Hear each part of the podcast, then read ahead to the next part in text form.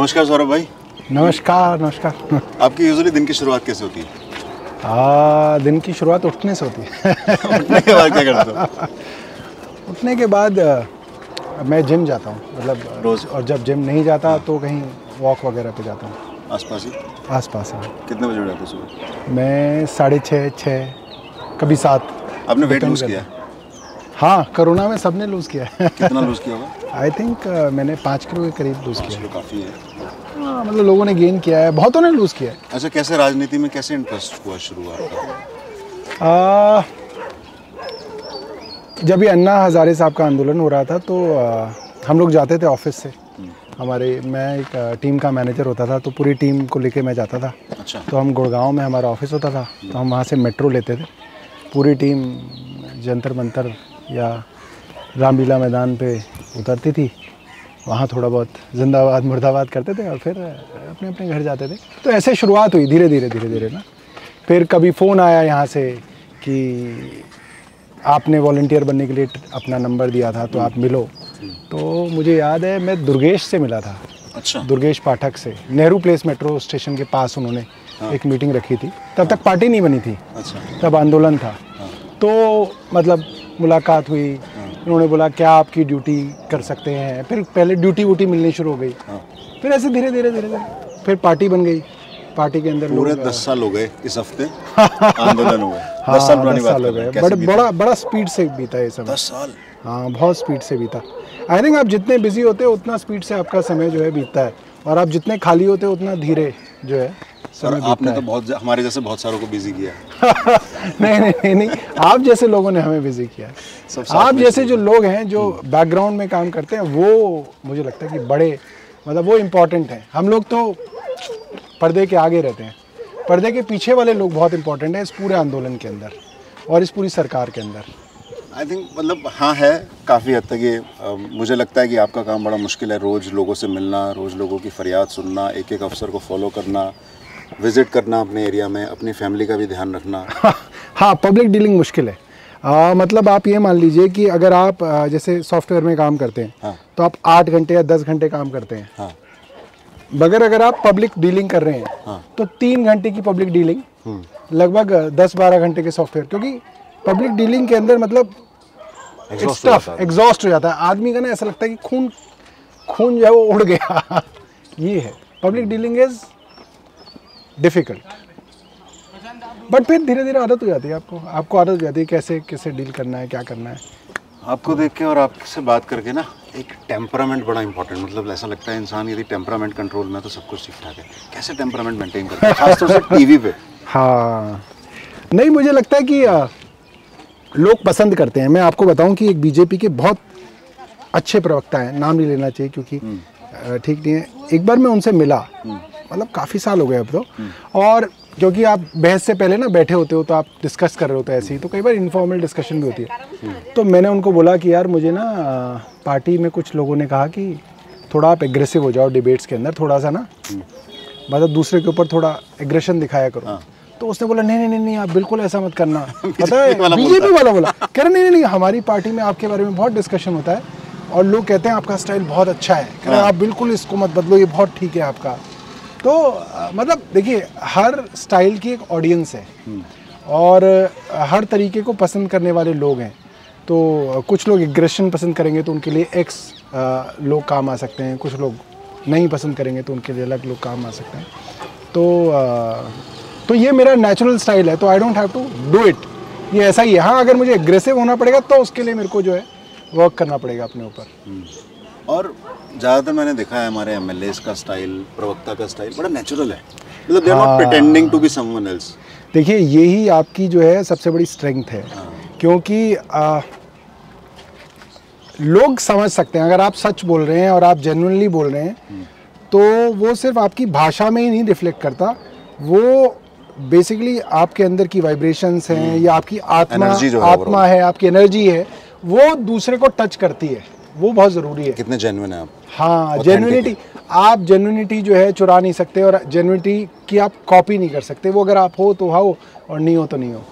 कितना मुश्किल है यंगस्टर्स के लिए पॉलिटिक्स में एंटर करना? हाँ देखिए जब हम पॉलिटिक्स में आए थे तब ऐसा लगता था कि बहुत नामुमकिन काम है क्योंकि यंगस्टर्स के नाम पे सिर्फ़ जो है सेकंड जनरेशन या थर्ड जनरेशन पॉलिटिशियंस की फैमिली के ही लोग आते थे। उन्हीं को यंग कह के जो है वो जो कोटा है यंगस्टर्स का वो भरा जाता था। बट जब से आम आदमी पार्टी के अंदर ये यंगस्टर्स आए हैं ना सिर्फ़ आम आदमी पार्टी के अंदर और पॉलिटिकल पार्टीज़ के अंदर भी रास्ते खुले हैं। बहुत बहुत बड़ी बात तो ये एक बड़ा अच्छा हुआ मतलब कि ओवरऑल पॉलिटिक्स के लिए बहुत अच्छा हुआ कि जैसे हमारे विधायक बिना सिक्योरिटी के बिना तामझाम के बिना बाउंसर टाइप के लोगों के घूमते हैं। तो इससे कांग्रेस और बीजेपी के विधायकों के ऊपर उनके पार्षदों के ऊपर उनके और नेताओं के ऊपर एक प्रेशर है। और आप देखो उसके अंदर फ़र्क आ रहा है। धीरे धीरे धीरे धीरे फ़र्क आ रहा है। मतलब मुझे मालूम है कि हमारे यहाँ के अगर कांग्रेस या बीजेपी के विधायक होते थे तो वहाँ के अब जो नेता हैं जो अब कुछ हमारे साथ आ गए हैं जो बातचीत करते हैं वो कहते हैं कि अगर बीजेपी का या कांग्रेस का अ, अ, विधायक आपकी गली में आ रहा है तो आपकी गली से दूर एक चौराहे पे अपनी गाड़ी रोक देगा। फ़ोन करके पूछेंगे, कितने आदमी खड़े हैं गली पे? अगर 25-30 आदमी है, तभी वो उतर के आएगा, वरना वो अगर 25-30 आदमी नहीं है तो कहेंगे कि नेताजी बिज़ी है, नेताजी आए नहीं। तो ये जो कल्चर है, वो बदला है और ये आम आदमी पार्टी का मुझे लग रहा है सबसे बड़ा कंट्रीब्यूशन है कि हमने कल्चर को बदलने की शुरुआत की है और ये धीरे धीरे फैल रहा है। क्योंकि सब पार्टियों में अच्छे लोग हैं सब पार्टियों के अंदर अच्छे लोग कोशिश कर रहे थे कि कुछ अच्छा ही आए और हमारे एग्ज़ाम्पल से उन लोगों को भी मौका मिल रहा है अपनी अपनी पार्टीज़ में। बहुत अच्छी बात है। जब आप सॉफ्टवेयर के ऊपर काम करते थे कॉर्पोरेट में काम करते थे और अब जब पॉलिटिक्स में हो जीवन में सोचने के तरीके में हाँ। पर्सनली क्या क्या चेंज हुआ है? देखिए जब आप एक कॉरपोरेट जॉब में करते हैं मतलब वो सॉफ्टवेयर हो या कोई और हो तो आपके टारगेट्स जो हैं लाइफ के वो बड़े अलग तरीके के होते हैं वो बड़े हैप्पीनेस ओरिएंटेड होते हैं।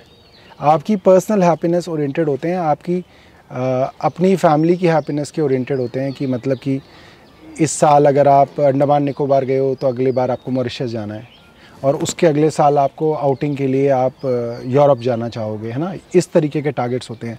फिर हमारे टारगेट्स होते थे कि यार इस बार 12 परसेंट हाइक मिला। हर साल ना हाइक होता है।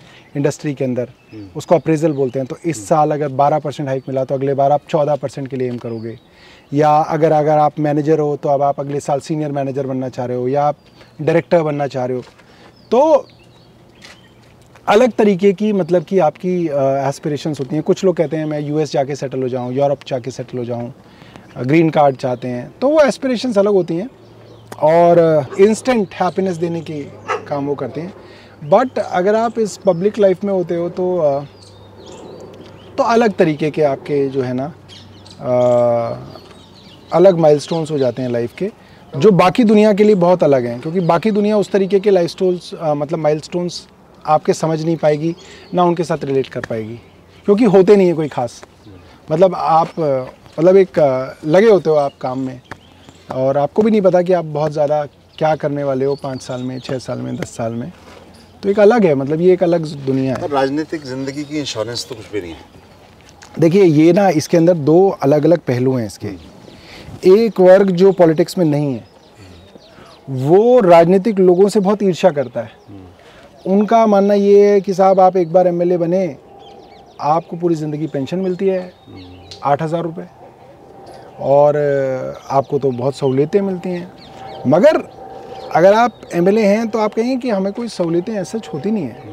मतलब हमारी तिरपन हज़ार रुपये हमारी सैलरी है जो कि मेरी अपनी सैलरी का बहुत छोटा हिस्सा है जो मैं कमा के आ, छोड़ चुका हूँ। और अ, मतलब और हमने एक अच्छा खासा करियर छोड़ दिया है। तो हमारे लिए उस करियर में जाना भी बड़ा मुश्किल है। दस साल के बाद सॉफ्टवेयर के अंदर बहुत कुछ चेंज हो जाता है टेक्नोलॉजी चेंज हो। जाती है सब कुछ चेंज होता है। मगर बहुत कुछ अच्छा भी है। देखिए आप जिन लोगों की मदद करते हो उससे जो आपको खुशी मिलती है वो एक असीमित खुशी है। और वो वो लोग हैं जिनको आप जानते नहीं मतलब कि कई बार मदद नहीं भी हो पाती। ऐसा नहीं है कि सबकी मदद हो जाती है बट जिनकी हो जाती है वो लोग आपको याद रखते हैं अपनी दुआओं में याद रखते हैं। कभी आपको मिल जाते हैं तो आप मतलब उनका जो ग्रैटिट्यूड होता है बहुत सारे लोग कह नहीं पाते बट उनका ग्रैटिट्यूड आपको उनकी नज़रों से दिखता है कि आप मतलब कि लोगों की ज़िंदगी बच बचा पाए बदल पाए अ, उनके उनकी बेहतरी आप कर पाए। आप खुश हैं अपने डिसीज़न से? आपकी वजह से बहुत सारे लोग खुश हाँ, ये, हैं बड़ा से। ये बड़ा मुश्किल है आ, कहना कि हाँ। ये डिसीज़न सही है या गलत है। हाँ। आ, क्योंकि ये जो है ना ज़िंदगी जब ख़त्म हो रही होगी तभी आप बता सकते हो कि डिसीज़न सही था या गलत था। तब आप कह सकते हो कि सही था गलत था। अभी अभी नहीं कह सकते आप। अभी तो सेटिस्फाइड है। अभी ठीक है मतलब गाड़ी चल रही है। चलिए आइए ऊपर चलते हैं। चलिए चलिए।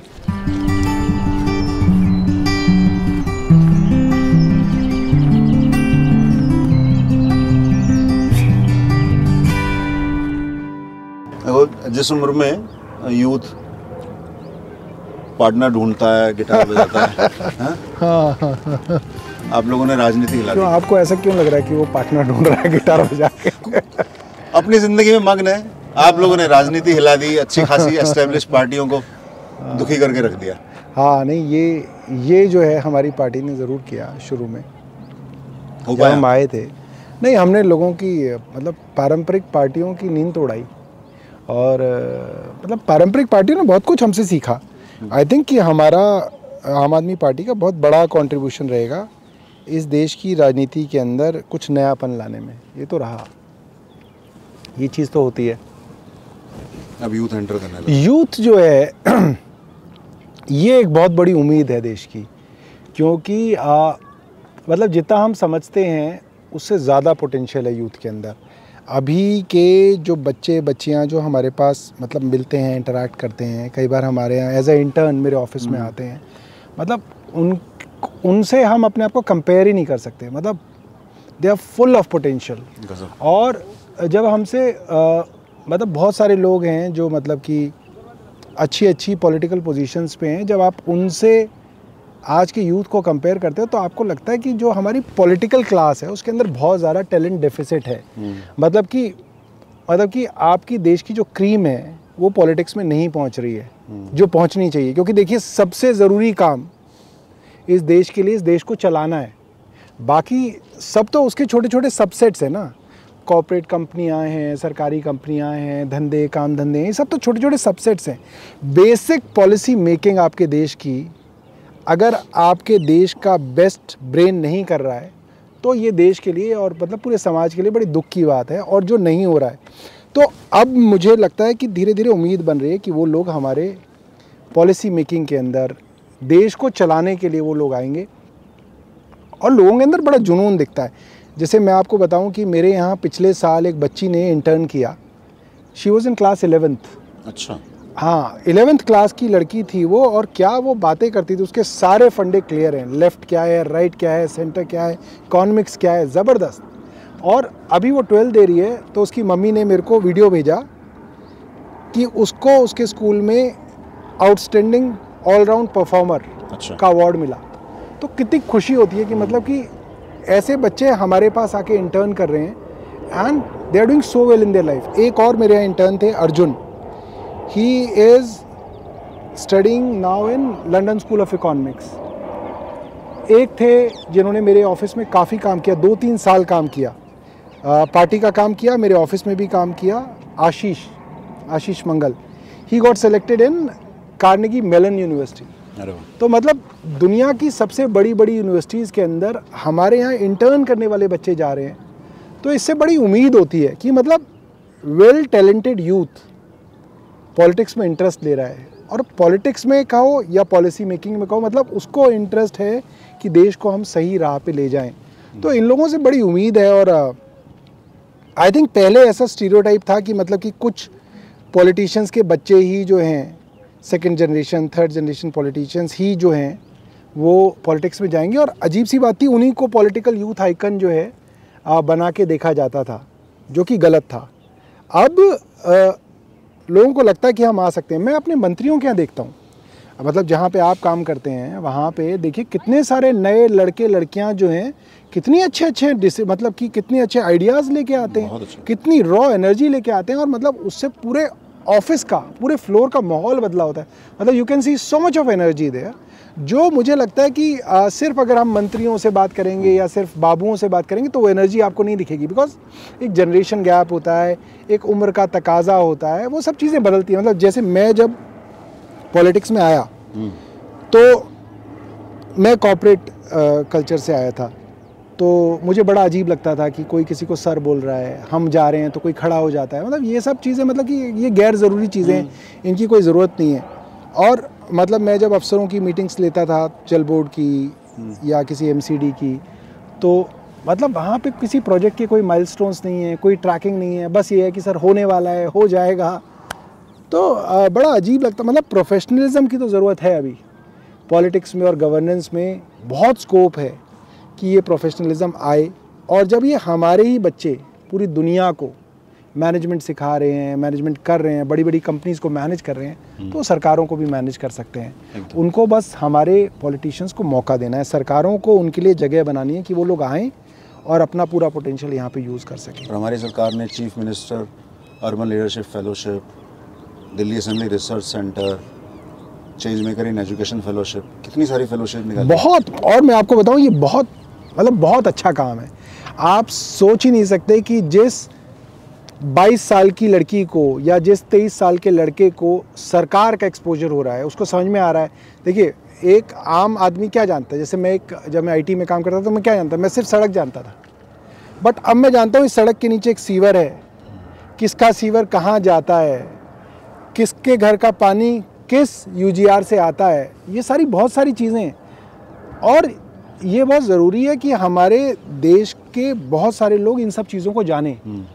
मतलब ट्रांसपोर्ट डिपार्टमेंट की क्या दिक्कतें हैं? बस बढ़ाना ही एक मतलब तरीका नहीं है। बस बढ़ने से रोड के ऊपर जगह भी घटती है। कार बढ़ने से क्या फ़र्क पड़ता है? मेट्रो से क्या फ़र्क पड़ता है? रूट रेशनलाइजेशन क्या होता है? मतलब बहुत सारी चीज़ें हैं और इतने बड़े देश में जहाँ पे मतलब वी आर इन बिलियन मुझे लगता है हमें बहुत सारे यूथ चाहिए। तो ये जो अर्बन मतलब चीफ मिनिस्टर्स के ऑफ़िस के अंदर ये जो इंटर्न्स आने का जो सिलसिला शुरू है मुझे लग रहा है ये चलना चाहिए। बहुत अच्छा असेंबली के अंदर बच्चे आए उनको समझ में आए कि असेंबली क्यों है? असेंबली के अंदर डिस्कशन क्यों होती है? असेंबली की डिस्कशन ऐसी डिस्कशन है जैसे आप एक परिवार के अंदर डिसीज़न लेते हैं तो मम्मी पापा और आप डाइनिंग टेबल पे बैठ के एक बात पे चर्चा करते हैं और उस चीज़ के अंदर कहते हैं कि भाई वॉशिंग मशीन लेनी है तो कौन सी वॉशिंग मशीन ले लेते हैं? वो चर्चा हुई और वो चर्चा के अंदर डिस्कस हो गया कि भाई ये वॉशिंग मशीन ठीक है। तो कोई वोट नहीं पड़ती वहाँ पे। कोई डिबेट नहीं होती चर्चा होती है। तो अब ये जो असेंबली है ये हमारा दिल्ली का परिवार है। जो पार्लियामेंट है ये हमारे देश का परिवार है। जहाँ पे देश के लिए क्या करना चाहिए उसके बारे में चर्चा होनी चाहिए। अगर चर्चा के अंदर विवाद हो गया तो उस पर वोट होनी चाहिए। तो ये जो कॉन्सेप्ट है चर्चाओं का पॉजिटिव डिस्कशंस का वो बहुत ज़रूरी है कि हमारे यूथ को समझ में आए कि डेमोक्रेसी का असली मतलब क्या है। और गवर्नेंस सेंट्रिक पॉलिटिक्स का मतलब बिल्कुल बिल्कुल। जबकि हमारा सारा मुद्दा बदलता जा रहा है सब वो सब टांग खिंचाई। देखो अ, सारा कुछ जो है ना अ, मतलब पॉलिटिकल डिस्कशन ऐसा लगता है कि किसी की टांग खींचने का है कि वो एक पॉलिसी ला रहा है तो इसको कैसे हम ये साबित कर दें कि पॉलिसी खराब है? क्योंकि हम नहीं ला रहे। और अब जब हम सरकार में आ जाएँगे तो हम वही पॉलिसी लाएँगे और ये कहेंगे ये अच्छी पॉलिसी है। तो ये सारी चीज़ें जो देखता है अगर यूथ तो वो बड़ा डिसइंचेंटेड होता है। अभी तमिलनाडु के मैनिफेस्टो में बीजेपी ने डाला कि हम घर घर राशन पहुंचाएँगे। देखिए देखिए अब तमिलनाडु में भाजपा घर घर राशन पहुंचाना चाहती है और दिल्ली के अंदर दिल्ली सरकार पहुंचाना चाहती है तो उसको रोक रहे हैं। तो आज का यूथ ये सब नहीं चाहता। आज का यूथ चाहता है कि आप भी काम करिए इनको भी काम करने दीजिए और इस काम का कंपटीशन कराइए। जो बेहतर काम करेगा वो अच्छा है। जो अच्छा काम नहीं कर रहा वो अच्छे काम करने वाले से सीख ले। और यही पॉजिटिव है। यही पॉजिटिव चीज़ है और आजकल तो लोग मतलब कि पॉजिटिव थिंकिंग के बारे में कोर्सेज करते हैं। लोग तो मतलब कि किताबें पढ़ते हैं कि पॉजिटिव कैसे बना जाए कैसे रहा जाए और इसके लिए सब चीज़ें बदलेंगी सिर्फ़ पॉलिटिक्स ही नहीं आपकी जो डिस्कशंस होती हैं टेलीविज़न पे आपकी न्यूज़ की डिबेट्स होती है उनको भी थोड़ा पॉजिटिव होने की ज़रूरत है।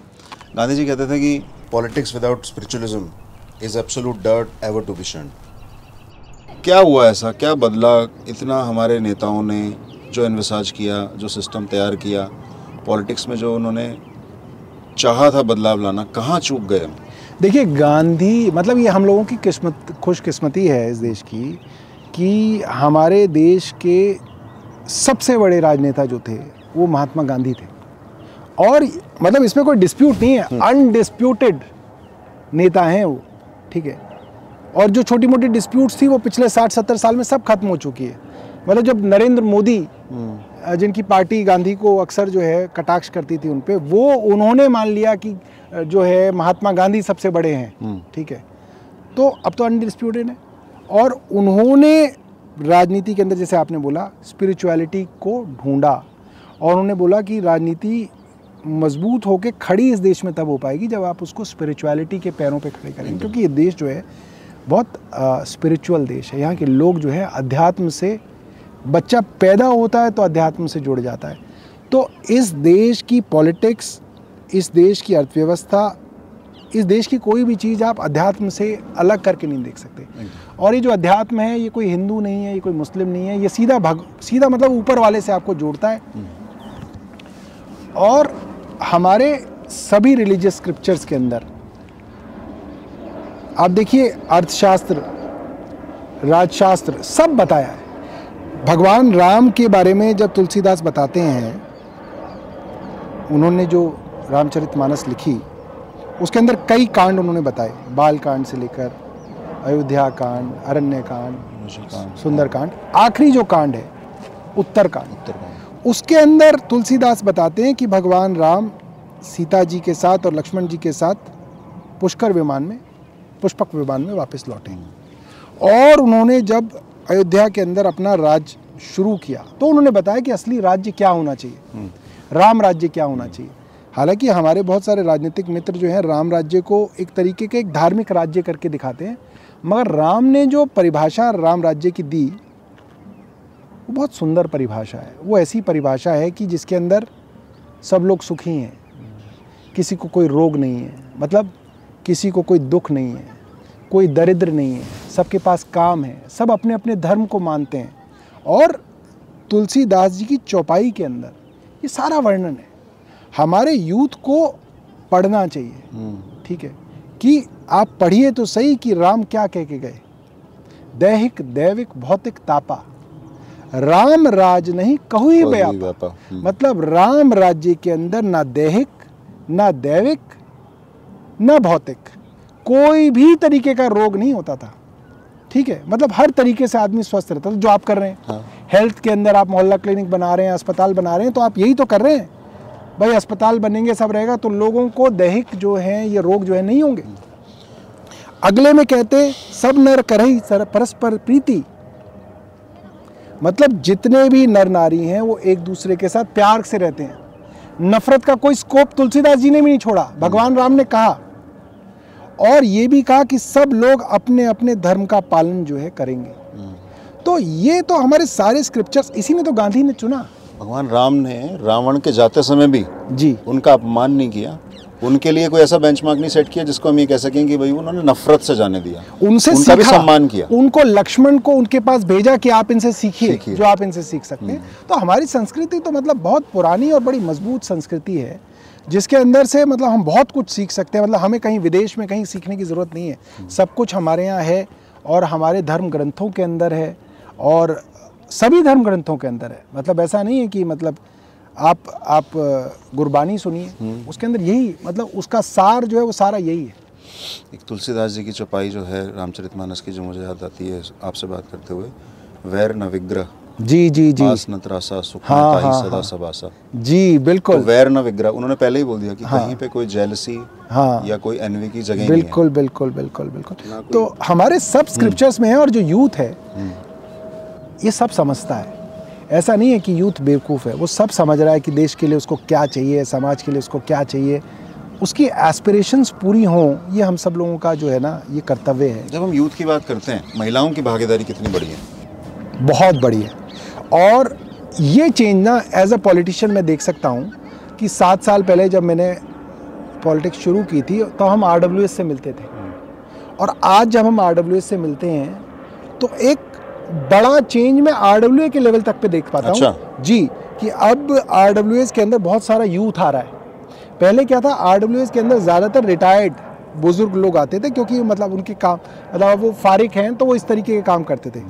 अब ऐसे लोग आ रहे हैं जो बड़ी बड़ी कंपनीज़ के अंदर अच्छी मैनेजरियल पोजीशंस पे हैं। अच्छा। और वो आरडब्ल्यूए के अंदर अपनी कॉलोनी को बेहतर करना चाहते हैं।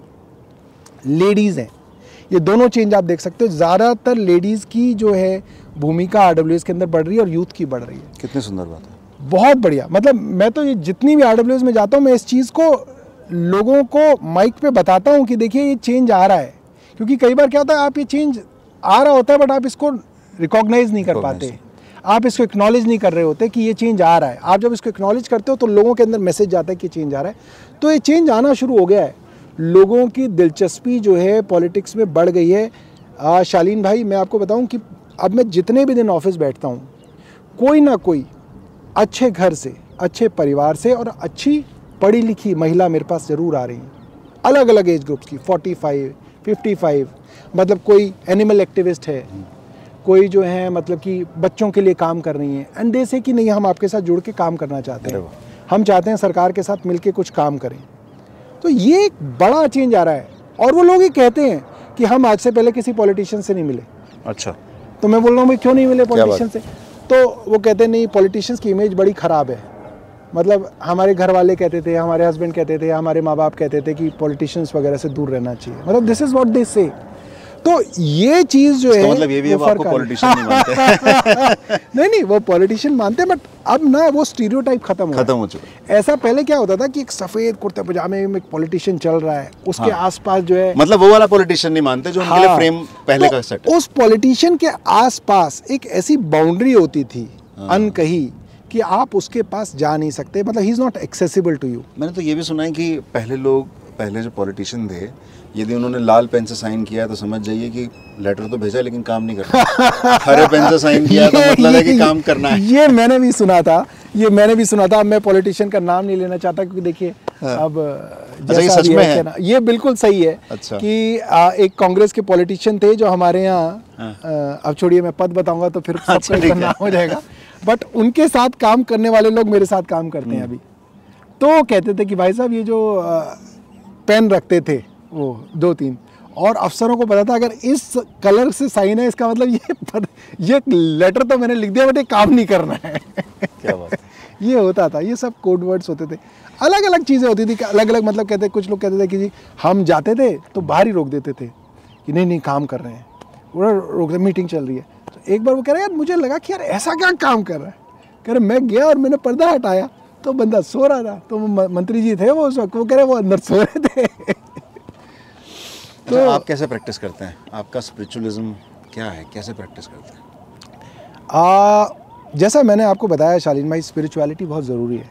इस देश की मिट्टी के अंदर स्पिरिचुअलिटी है और इससे बहुत शक्ति मिलती है आपको है ना?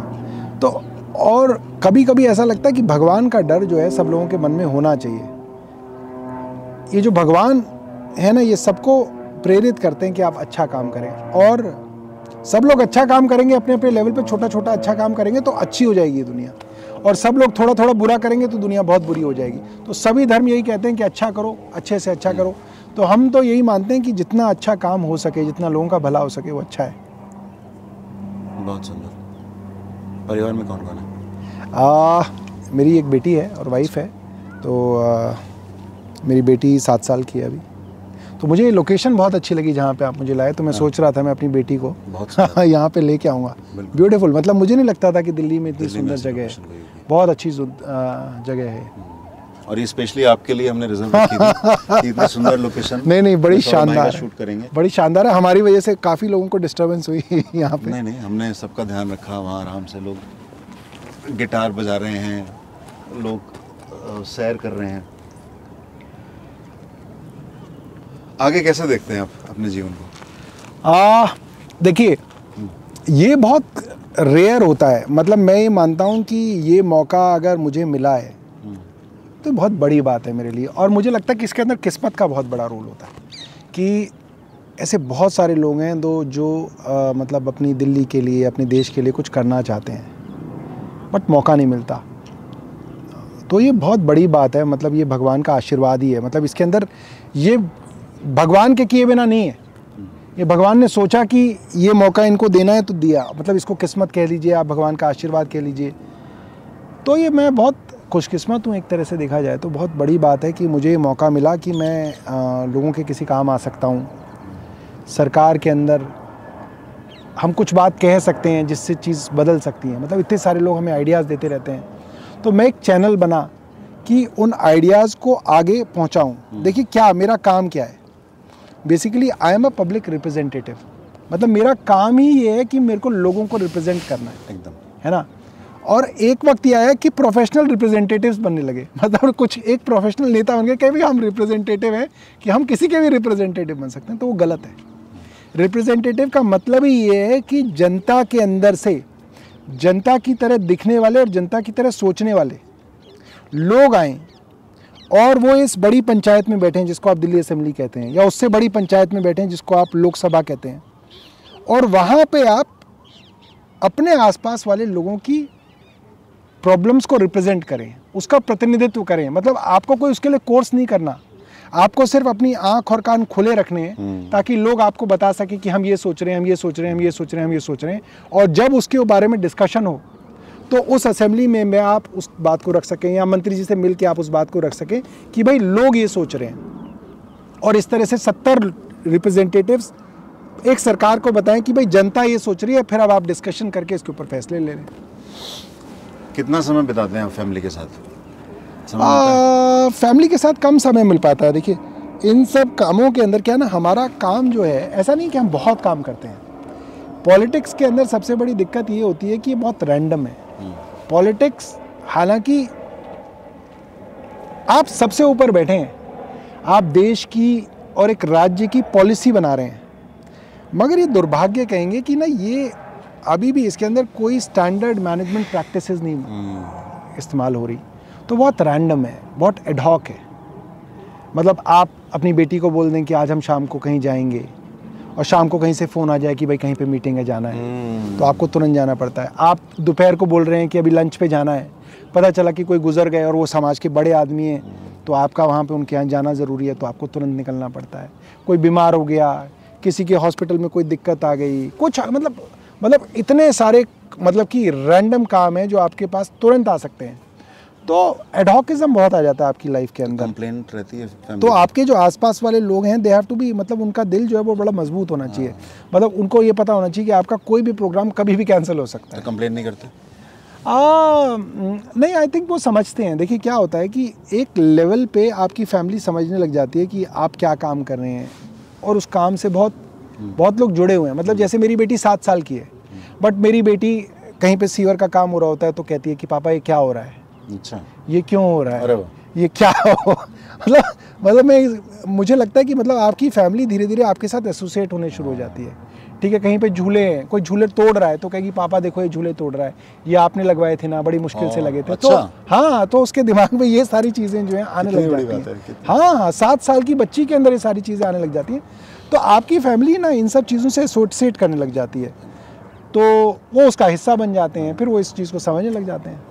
फिर हर चीज़ के फ़ायदे हैं हर चीज़ के अपने नुकसान कैसे फादर हैं? आप देखिए मैं तो बहुत अच्छा फादर हूँ। मेरे को अपनी बेटी से बहुत प्यार है। मतलब मेरी बेटी बहुत अटैच है मेरे साथ। और जब मैं जैसे घर जाता हूँ तो मतलब कि वो बिल्कुल मतलब कि रोज़ मतलब कि मेरे से आ, लिपटने के लिए तैयार होती है। फिर मैं उसको रुको रुको रुको मेरे को कपड़े बदल दे मुझे हाथ धोना है क्योंकि करोना है। करोना का समय है। अदरवाइज़ मैं मतलब कि और मैं जैसे घर से निकलता हूँ तो शी विल वो घड़ी देखेगी। कि पापा अभी टाइम क्या हुआ है? तो मैं बोलूँगा अभी ग्यारह बज रहे हैं। तो आपको कब आना है? तो मैं उसको बोलूँगा कि मैं नौ बजे तक आऊँगा। तो नहीं नौ बजे बहुत लेट है। एक काम करो आप एट थर्टी आ जाओ। हाँ, तो मैं कहूँगा ठीक है एट थर्टी फिर वो एलेक्सा को बोलेगी एलेक्सा अच्छा। पुट अलार्म पापा will come back at thirty तो एट थर्टी पे एलेक्सा बोलेगी। अरे वाह। हाँ फिर जैसे उसकी मम्मी का बर्थडे है तो वो मेरा कैलेंडर खोल के लिख देगी अरे वाह। कि Naira says papa has to be at home okay because it's mama's birthday तो वो कैलेंडर के अंदर मेरा ब्लॉक कर देगी वो दिन। तो मतलब बच्चे आजकल बहुत स्मार्ट है। मैं आपको बता रहा हूँ बच्चों बच्चे और यूथ ये इस देश के लिए बहुत बड़ी उम्मीद है। बिल्कुल। यूथ के अंदर इतना पोटेंशियल है मुझे लगता है यूथ को मौका देना चाहिए देश के अंदर। ये इस देश को बदल सकते हैं। बिल्कुल। और हम पॉलिटिशियंस की ये ज़िम्मेदारी है कि हम उनके लिए स्पेस बनाएँ। और चाहे हमको खुद हट के उनके लिए स्पेस बनाना पड़े बट हमें उनके लिए स्पेस बनाना चाहिए। सर भाई मेरा अनुभव ऐसा है सरकार में काम करते करते कि महिलाएँ जो लड़कियाँ आज आ रही है ना नहीं हाँ। उनमें और लड़कों की प्रतिभा में बहुत ज़्यादा डिफरेंस होते जा रहा है। कौन लड़कियाँ बहुत ज़्यादा प्रतिभाशाली हैं। बहुत ज़्यादा डिफरेंट है। अप्रोच कंपैशन एम्पैथी और लगाव सिस्टम को चेंज करने का। मुझे ऐसा लगता है। आपकी क्या ऑब्जर्वेशन देखिए पता क्या? लड़कों की और लड़कियों की स्ट्रेंथ्स अलग अलग हैं। मुझे आ, मतलब मैं आपकी बात से काफ़ी सहमत हूँ। काफ़ी सहमत हूँ मगर मैं मतलब कि लड़कों को बहुत ज़्यादा डीमोटिवेट नहीं करना चाहता। अच्छा ये भी ठीक है। आ, मगर ये बात बिल्कुल आप ठीक कह रहे हैं हाँ।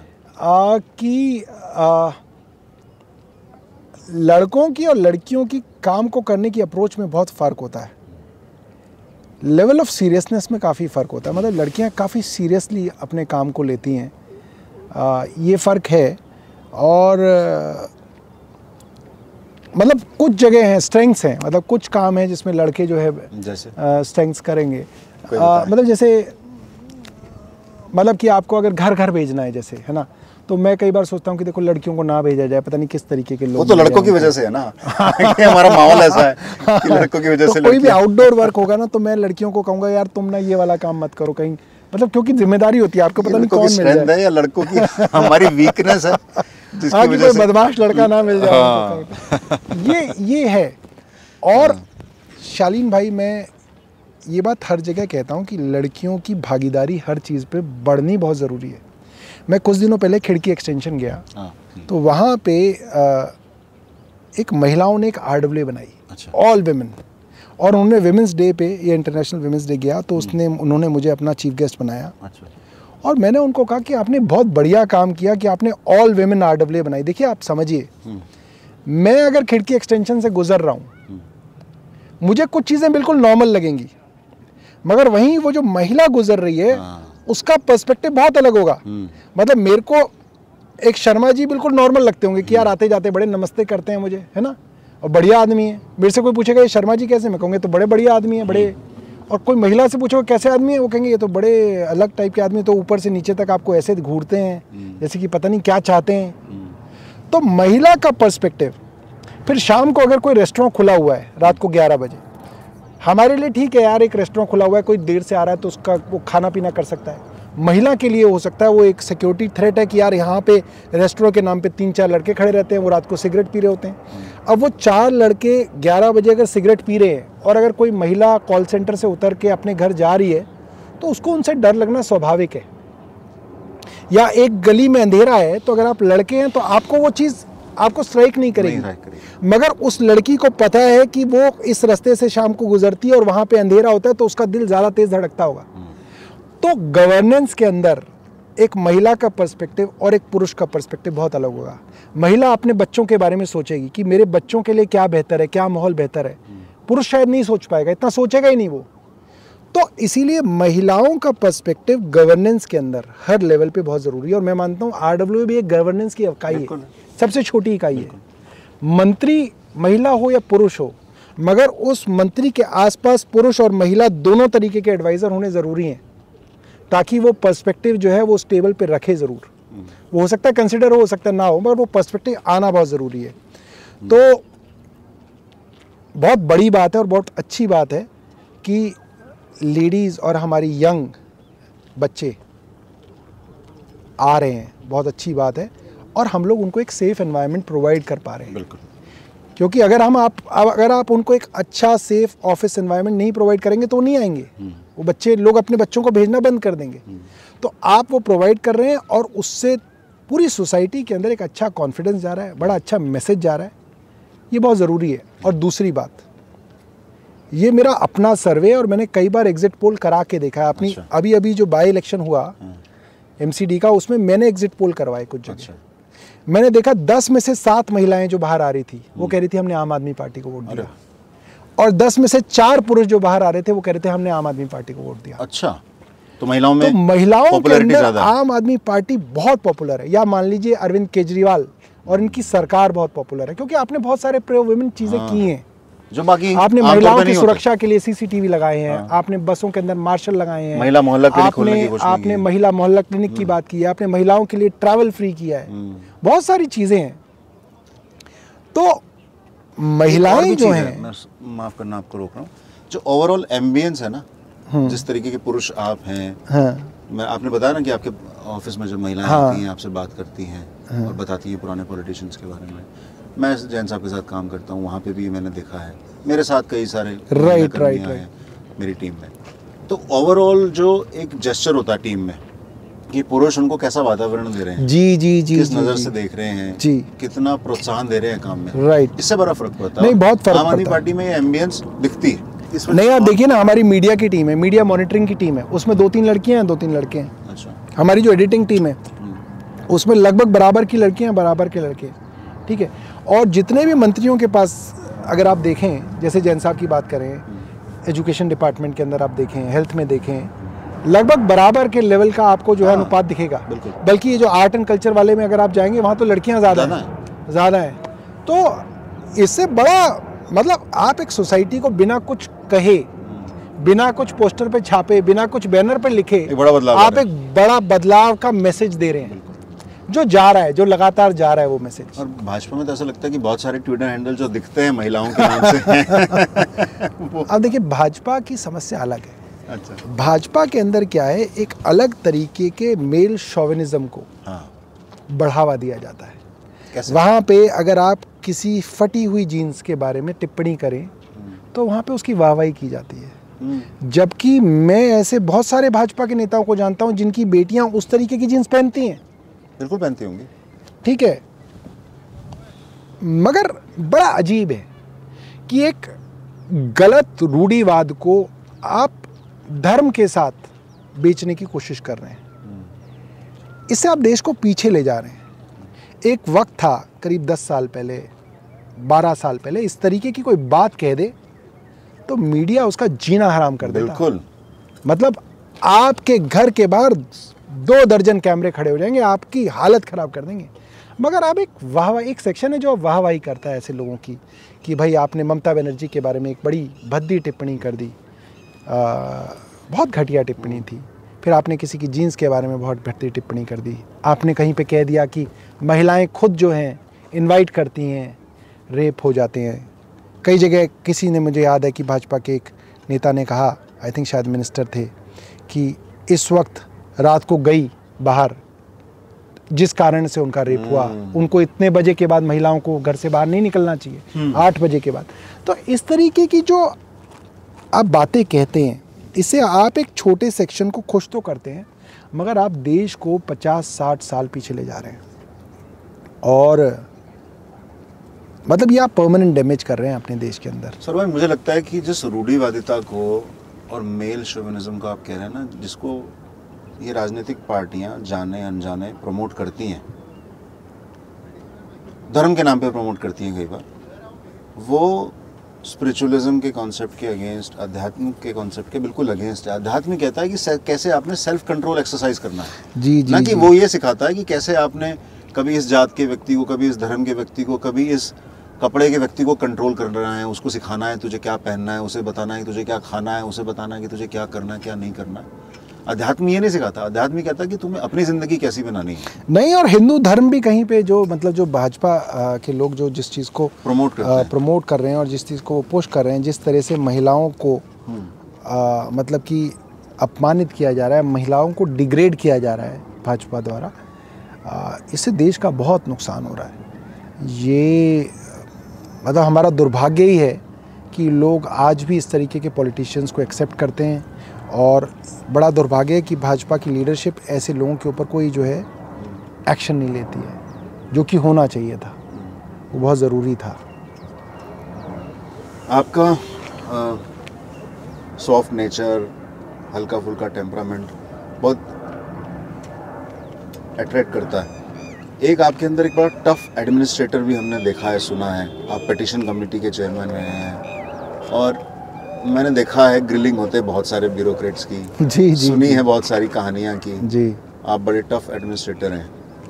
तो कैसे देखते हैं आप देखिए मैं मैं ये मानता हूँ कि आ, मैं टफ एडमिनिस्ट्रेटर तो नहीं हूँ। मगर आ, मेरे अंदर जो है सवाल पूछने की क्षमता है। हम्म, और मेरा ये मानना है कि जो विधायिका है जो हमारा लेजिस्लेचर हाँ, इसका सबसे बड़ा काम जो है, वो है लोगों को रिप्रेजेंट करना। हमारा काम ही है we are representatives of people और जो सरकार और सरकारी अफसर हैं, ये अकाउंटेबल हैं, जवाबदेह हैं जनता के प्रति। तो अगर कोई सरकारी डिपार्टमेंट सवालों का जवाब नहीं दे पा रहा तो कुछ गड़बड़ है। तो मैं हमेशा से ये चाहता हूँ कि अगर किसी चीज़ पे संदेह है तो उसके ऊपर सवाल पूछे जाएँ डिपार्टमेंट से। शालीनता से पूछे जाएँ बिना किसी बदतमीज़ी के पूछे जाएँ अच्छे वातावरण में पूछे जाएँ। मगर जब तक उसका जवाब ना मिला जाए मिले तब तक वो सवाल पूछे जाएँ। ऐसा नहीं हो कि वो सवाल को जो है आप आप जो है डॉज कर दें। तो आ, मैं ये मानता हूँ कि हमें मुझे मुझे पैशन है कि सवाल पूछे जाएँ और सवालों का जवाब मिले। और बहुत सारे ब्यूरोक्रेट्स के साथ जो है, मेरा इंटरेक्शन हुआ पिटिशंस कमेटी के अंदर क्वेश्चन एंड रेफरेंस कमेटी में प्रिविलेजेस के अंदर। और मैंने कुछ ब्यूरोक्रेट्स को कहा कि आपके साथ बातचीत करके बहुत अच्छा लगा, आपकी क्लैरिटी बहुत है और आपने अच्छा काम किया। हमें लगा मतलब कि कई बार मतलब कि कुछ कुछ ब्यूरोक्रेट्स की इतनी क्लैरिटी होती है, इतना अच्छा लगता है कि उन्होंने किसी डिसीज़न को कितना कुछ सोच के, कितना रीज़नेबल डिसीज़न लिया। अच्छा लगता है और हम लोग बहुत सीखते हैं उनसे। और कई जगह ऐसा लगता है कि मतलब कि एक डिसीज़न जो है वो गलत मंशा से लिया गया। और क्योंकि गलत मंशा से लिया गया, इसलिए आपके पास कोई कारण नहीं है कि वो डिसीज़न क्यों लिया, क्योंकि उससे जनता का नुकसान हुआ, सरकार का नुकसान हुआ, सरकार के रेवेन्यू का नुकसान हुआ। तो सवाल पूछना जो है वो बहुत ज़रूरी है और ये लेजिस्लेचर का काम है। मुझे अच्छा लगता है सवाल पूछना। कल मानिए कि आपकी बेटी बड़ी होती है और वो डिसाइड करती है कि उसे यूपीएससी लिखना है एक ब्यूरोक्रेट बनना है। As a mentor as a father क्या सीख देने की कोशिश करेंगे आप उसको? हाँ देखिए मेरे मेरे कई जानकार हैं जो ब्यूरोक्रेट हैं और कई सारे जानकार हैं जो ब्यूरोक्रेट्स को मतलब कि आईएएस एग्ज़ाम क्लियर करने की ट्रेनिंग देते हैं। हम्म। और मैंने मतलब कई बार उनसे पूछा कि भाई ऐसा क्या है कि आ, मतलब क्या लैकिंग है? मतलब कोई कमी है? जो मुझे लगता है कि जो हमारे पॉलिटिशियंस में भी है ब्यूरोक्रेट्स में भी है कि हम आज भी जो है पूरे सरकारी तंत्र में। हाँ पूरे तंत्र में है कि है? हम जो है विकासशील देश ही रह गए हम विकसित देश नहीं बन पा रहे विकासशील ही हैं। ये बहुत बड़ा सवाल है। सत्तर सालों से। तो मोटे तौर पे मुझे ऐसा लगा कि जो सिस्टम है पूरा पूरा जो तंत्र है सरकारी तंत्र ये नहीं बदल पाता। लोग आते हैं बड़े उत्साह से आते हैं, बड़े जोश के साथ आते हैं कि हम इसको बदलेंगे। कुछ लोग कई साल मेहनत करते हैं, फिर वो कहते हैं कि यार जैसा है, ठीक है।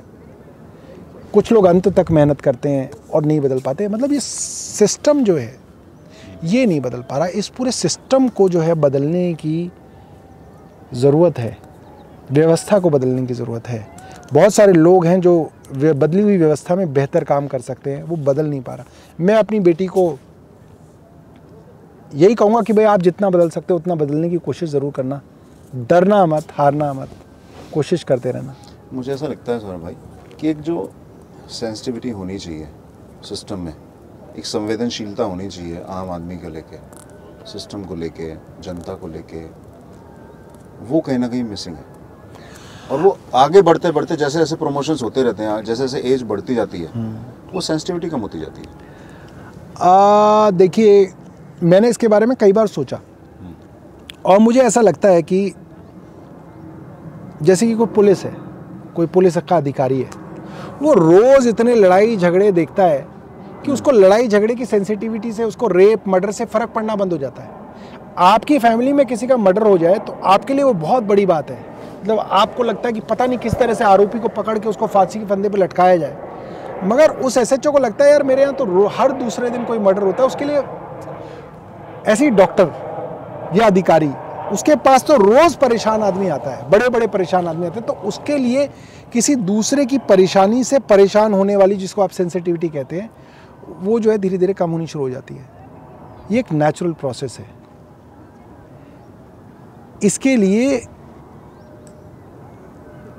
कंसिस्टेंटली आपको उसको सेंसिटिव रखने की ट्रेनिंग्स देनी पड़ेंगी। मतलब आपके यहाँ एक प्रोसेस होना चाहिए कंटिन्यूस हम्म। जो आपको उसको दोबारा ये बताते रहें क्योंकि आप बार बार लोगों को हम्म। परेशान देख रहे हैं आप लोगों की परेशानियों से आ, आपको दुख होना कम हो जाएगा but you have to reenergise yourself too क्योंकि आप सेंसिटिव नहीं होंगे हम्म। तो फिर आप किसी का दुख ही नहीं समझेंगे तो आपको दुख ही नहीं हो रहा तो फिर आप क्यों करेंगे किसी के लिए काम बिल्कुल तो उसके लिए तो मुझे लगता है कि एक कंटिन्यूस ट्रेनिंग्स की ज़रूरत है कि कोई लोग आएँ और उनकी काउंसलिंग करते रहे इस चीज़ के लिए और वो सब जगह ज़रूरी है। वो जजेस के लिए भी बहुत ज़रूरी है। पॉलिटिशियंस के लिए भी ज़रूरी पॉलिटिशियंस के लिए ज़रूरी है। ब्यूरोक्रेट्स के लिए ज़रूरी है। सब जो सरकार के अंदर जो पूरा तंत्र है उनके लिए ज़रूरी है कि वो लोगों के दुख को अपना दुख मानना शुरू करें। किसी तरह के उसके दुख से जनता के दुख से किसी और के दुख से अपने आप को एसोसिएट करना शुरू करें। और ये कॉन्टीन्यूस प्रोसेस है। बहुत सारे प्रोग्राम खासतौर से उन लोगों के लिए जो केयर गिवर स्ट्रेस से जूझते हैं चाहे वो डॉक्टर्स हों चाहे वो मेंटल हेल्थ प्रोफेशनल्स हों। जी जी जी जी। बहुत सारे टेक्निक्स आज के टाइम में और हम नहीं बहुत सारे विकसित देश विकासशील देश अपना रहे हैं।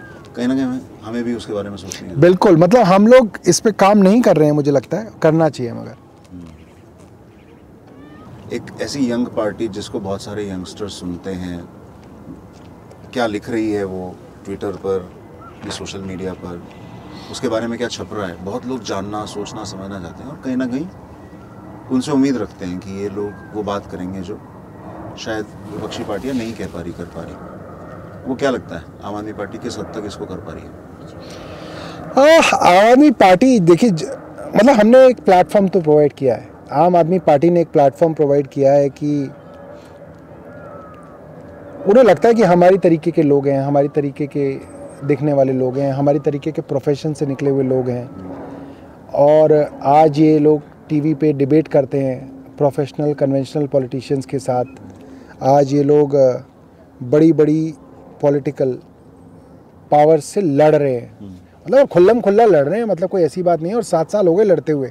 आप देखिए आज भी जो है हम बीजेपी से लगभग रोज़ लड़ रहे हैं।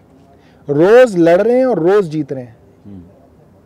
कई बार हारते हैं, फिर खड़े होते हैं, फिर लड़ते हैं, फिर जीतते हैं। मगर कुल मिला के हम क्योंकि जनता के लिए लड़ाई लड़ रहे हैं तो जनता आपके साथ है और भगवान भी आपके साथ है। तो अगर आप जनता की लड़ाई लड़ते हैं, ईमानदारी की लड़ाई लड़ते हैं, सच्चाई की लड़ाई लेते हैं तो ऊपर वाला साथ देता है आपका। आप लोग बिना सिक्योरिटी के, बिना ताम झाम के, सिर्फ़ जनता के लिए भाग दौड़ करते हो, कभी घबराहट होती है? जिन लोगों से पंगा ले रखा नहीं मुझे लगता मतलब लोग पूछते हैं मतलब कि ऐसा है बट ऐसा है नहीं। नहीं डर लगता। नहीं कुछ नहीं। मतलब मुझे लगता नहीं मतलब कि आपके साथ सारी जनता है आपके साथ? मतलब आप जिस रोड से निकल रहे होते हैं सब लोग आपको जानते ही हैं। ज़्यादातर जगह अगर आप अपनी कॉन्स्टिट्यूंसी के अंदर हैं तो मतलब हम्म, और आपके जो विरोधी भी हैं वो भी जानते हैं कि यार ये लोग ठीक लोग हैं। तो वो भी आपसे पंगे नहीं लेते आप देखिए। नहीं लेते। वो राजनीतिक पंगेबाजी जो है वो चलती रहती है वो तो चलती रहती है। जैसे आपका डोर स्टेप डिलीवरी रोक दिया आपके मोहल्ला क्लिनिक रोक दिए आपके सीसीटीवी रोक दिए। बट आपने लगवा लिए ना आपने मोहल्ला क्लिनिक खुलवा दिए ना आपने सीसीटीवी तो लगवा ही लिए। उससे आपके सीसीटीवी का और प्रचार हुआ। एलजी साहब डेढ़ साल नहीं लगने दिए को मालूम और लोगों को मालूम पड़ा गया कि ये सीसीटीवी लगाना चाहते थे ये रोकना चाहते थे और ये लग गए। नौ दिन तक हुआ तो उसकी कवरेज उसकी कवरेज हुई। तो अभी भी जैसे ये सारे काम रोकने की कोशिश है ये नए कानून के तहत अब ऐसा कोई ना जनता के काम रुक जाएँगे। और जनता के काम रुक जाएँगे तो कोई जनता भाजपा के साथ कोई ना हो जाएगी। जनता और आम आदमी पार्टी के साथ आएगी। चलिए रास्ते में बात करेंगे। जी। आइए।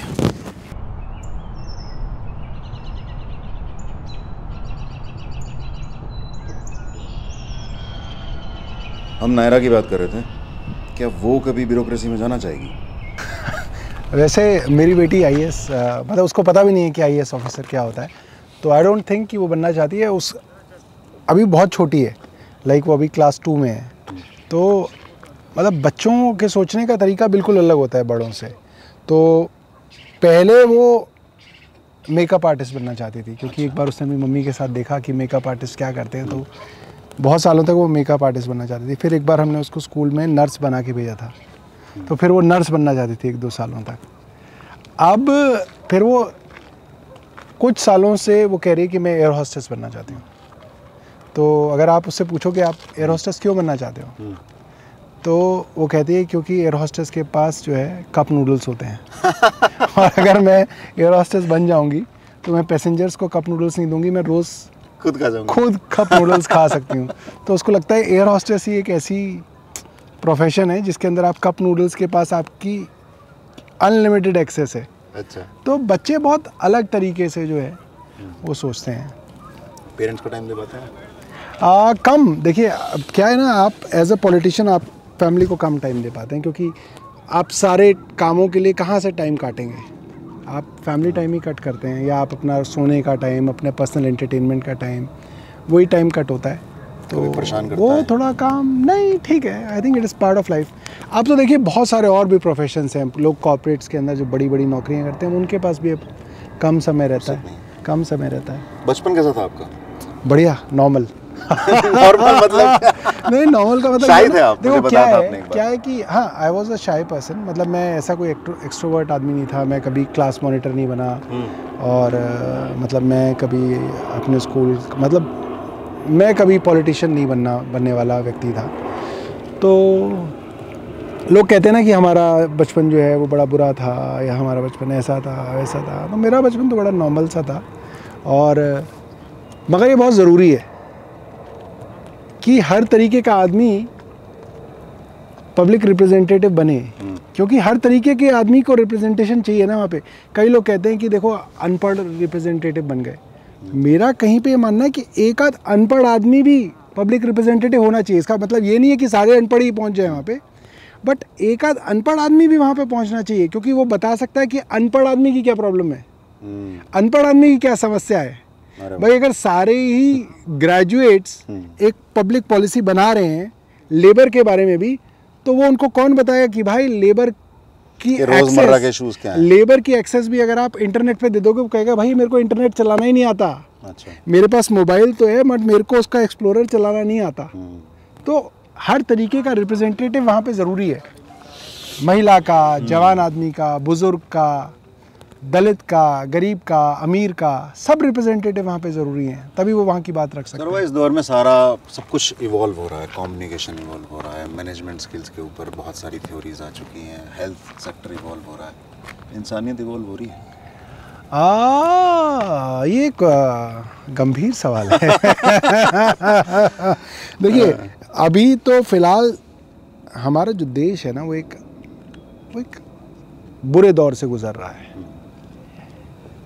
और ये इस दौर से गुजर रहा है कि वो सारी चीज़ें जो कहा जाती थी कि नहीं करनी चाहिए हम्म, वो सब करी जा रही हैं। जैसे जात पात की बात नहीं करनी चाहिए कहा जाता था वो सब की जा रही हैं। धर्म के बाद नाम पे लड़ाइयाँ नहीं करी जानी चाहिए वो सब की जा रही हैं। वो फ़ैशन बन गया है।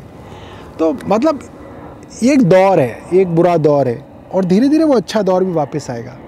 मतलब एक वक्त था शालीन भाई मैं आपको बताऊँ आज से दस साल पहले दिल्ली के अंदर जवान बच्चों की क्या कन्वर्सेशन होती थी? दस साल पहले चाय की दुकान पे कोचिंग सेंटर के बाहर ट्वेल्थ क्लास के बच्चे कॉलेज के बच्चे, क्या बातें करते थे? वो ये बातें करते थे, यार, नोएडा के अंदर वो कंपनी आ गई, वो फला एमएनसी हायर कर रही है, गुड़गांव के अंदर बीपीओ खुल गए रात भर इनोवा, आपको याद है इनोवा गाड़ियाँ और स्कॉर्पियो गाड़ियाँ और जो उससे पहले टाटा सुमो के अंदर लड़के लड़कियाँ आ रहे होते थे, जा रहे होते थे बीपीओ केपीओ कॉल सेंटर्स क्या क्या हो रहा था? बड़ी बड़ी कंपनीज़ आ रही थी। मतलब एक बड़ा मतलब इवॉल्विंग इन्वायरमेंट था कि मतलब कि देश की इकोनॉमी बूम कर रही थी, लोगों को नौकरियाँ मिल रही थी। लोग लोग कोर्सेज के बारे में बात कर रहे होते थे कि ये कोर्स करके जल्दी नौकरी लग रही है, ये कोर्स करके फला आदमी अमेरिका चला गया, ये कोर्स करके ग्रीन कार्ड लग, मिल जाता है, ये कोर्स करके न्यूजीलैंड चले जाते हो कनाडा के अंदर आप ये ले लेते हो। आज क्या बात हो रही है हमारे यूथ की कन्वर्सेशन की? गाय की, गोबर की, हिंदू की, मुसलमान की, पाकिस्तान की, सिर्फ़ ये डिस्कशन रह गया है। आप सोचिए, दस साल के अंदर जो युवा जो यूथ की कन्वर्सेशन के टॉपिक्स होते थे, वो दस साल के अंदर पूरे बदल गए ये देश के लिए काफ़ी परेशानी की बात है। आप देश के यूथ को कुछ साल तो गुमराह कर सकते हैं, मगर बाद में उसके सामने वो मसले दोबारा खड़े होंगे रोटी के, रोज़गार के, उसके घर कैसे चलेंगे।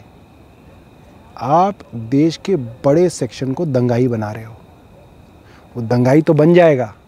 नफरत ठूस रहे आपके साथ दंगा भी कर लेगा दो चार लोगों को मार भी देगा। उस नफरत के साथ वो अपनी जवानी भी काट लेगा। मगर जब वो पैंतीस साल का होगा और उसको परिवार चलाना होगा तो उसका घर कैसे चलेगा? आप उस युवा को तैयार नहीं कर रहे उसके घर चलाने के लिए। आप उसको नौकरी नहीं दे रहे आप उसको शिक्षा नहीं दे रहे और आप उसको मानसिक तौर पे उसके मन में इतनी घृणा इतनी नफ़रत भर रहे हो कि वो इस सोसाइटी के लिए समाज के लिए कोई मतलब कंट्रीब्यूटर नहीं बन पाएगा। वो सिर्फ़ घृणा से भरा हुआ एक टाइम बॉम्ब की तरह घूमता रहेगा इस समाज में। ये जो है ये एक बुरा समय है। डराने वाला। डराने वाला समय है। और बाकी सब देश जो विकसित हैं वो सब ये बात समझते हैं। जो लोग इस देश से बाहर चले गए वो भी ये बात समझते हैं। मगर यहाँ एक इकोसिस्टम ऐसा बन गया है कि वो लोग बात नहीं समझ रहे और इकोसिस्टम्स ऐसे बन गए हैं कि सबके अपने अपने सच हैं। मतलब एक एक तबका है जो एक भाजपाई इकोसिस्टम में चल रहा है। उनके अलग ही सच हैं। एक तबका है जो लेफ्टिस्ट इकोसिस्टम के अंदर चल रहा है। उनके अलग ही सच हैं। उनके सच उनके सच बिल्कुल अलग है। मगर सच तो एक ही हो सकता है ना, या तो वो सच है या ये सच है। और ये दो इकोसिस्टम के लोग एक दूसरे से बातचीत करने के लिए तैयार ही नहीं है। इनके बीच में कोई कोई वार्तालाप ही नहीं है। कि ये तय तो किया जाए कि क्या सच है और क्या झूठ है। तो वो अपने सच के साथ जिए जा रहे हैं नफरत भरे हुए। ये अपने सच के साथ जिए जा रहे हैं। एक टेक्नोलॉजी में जो टेक्नोलॉजी ने जो काम किया है इसके अंदर कि आपको आर्टिफिशियल इंटेलिजेंस और मशीन लर्निंग हाँ। उन्हीं चीज़ों को नोटिफाई करेगी जो आप पसंद करते हैं। तो यदि आप एक इकोसिस्टम को बिलोंग करते हैं हाँ। तो आपको वही सारी स्टोरीज सुनाई जाएँगी। समाज वही लोग फॉलो कराए जाएँगे। समाज के अंदर जो घृणा बढ़ने का सबसे बड़ा कारण है हाँ। वो यही है। क्या होता था? आप देखिए कांग्रेस बीजेपी जो है ये कोई आज की पार्टी है कोई ना सत्तर साल से चुनाव लड़ रही हैं। हाँ। सत्तर साल से कांग्रेस को वोट देने वाला आदमी और बीजेपी को वोट देने वाला आदमी उसी अड़ोस पड़ोस में रह रहा है। रिश्तेदार हैं कि कि साहब एक भाई बीजेपी को वोट देता है कांग्रेस को वोट देता है सालों से देते आ रहे हैं एक ही डाइनिंग टेबल पे खाना खाते आ रहे हैं। आज जो उनके बीच में नफरत है। जो उनके बीच में दुश्मनी है जो उनके बीच में घृणा है जो वो एक दूसरे से लड़ने के लिए तैयार हैं आप देखिए एक ही ऑफ़िस में काम करने वाले आदमी कॉफ़ी पे मिलते हैं वो लगभग एक दूसरे का मर्डर करने के लिए तैयार हैं सिर्फ़ राजनीति के चलते। परिवारों में? परिवारों में मतलब लोगों की भाइयों भाइयों की बातचीत बंद हो गई लोगों ने अपनी ससुराल जाना छोड़ दिया कि ये भाजपाई हैं इनके यहाँ नहीं जाऊँगा। उन्होंने जाना बंद कर दिया कि ये लेफ्टिस्ट है इनके यहाँ नहीं जाऊँगा।